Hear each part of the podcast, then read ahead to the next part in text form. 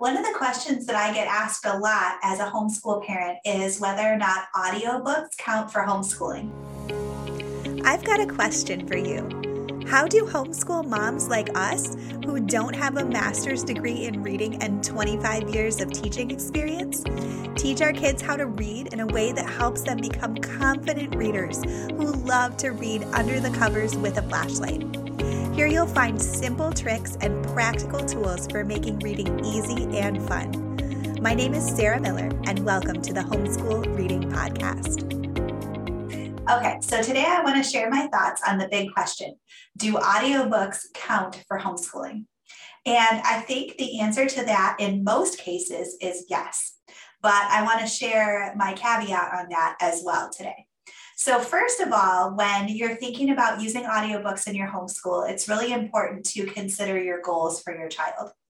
If your goal for your child is to help them become a stronger reader, then I think that audiobooks could have their place. But in general, it's better to give your kids a paper book. It's important when your kids are learning how to read that you're teaching them how to read with actual books and not with audiobooks. However, audiobooks can play a part in helping your child learn how to read as well. If you get an audiobook and a paper book of the same story, and then have your child follow along while the audiobook reads to them, this can be a valuable way for them to develop reading skills.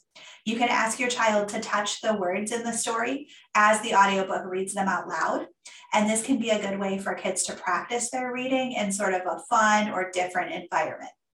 So that's one way that you can use audiobooks if your kids are learning how to read.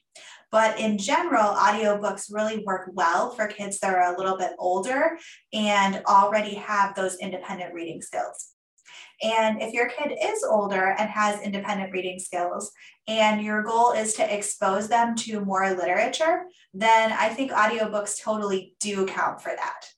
Because if your goal is just exposure to the literature, then it really doesn't matter if your child is reading the book independently or if an audiobook is reading it out loud to them. And in fact, audiobooks can be a great resource for kids that are a little bit older that are struggling as readers, but are still needing that exposure to the literature because you can use the audiobook as an opportunity to give them access to books that maybe they couldn't read on their own.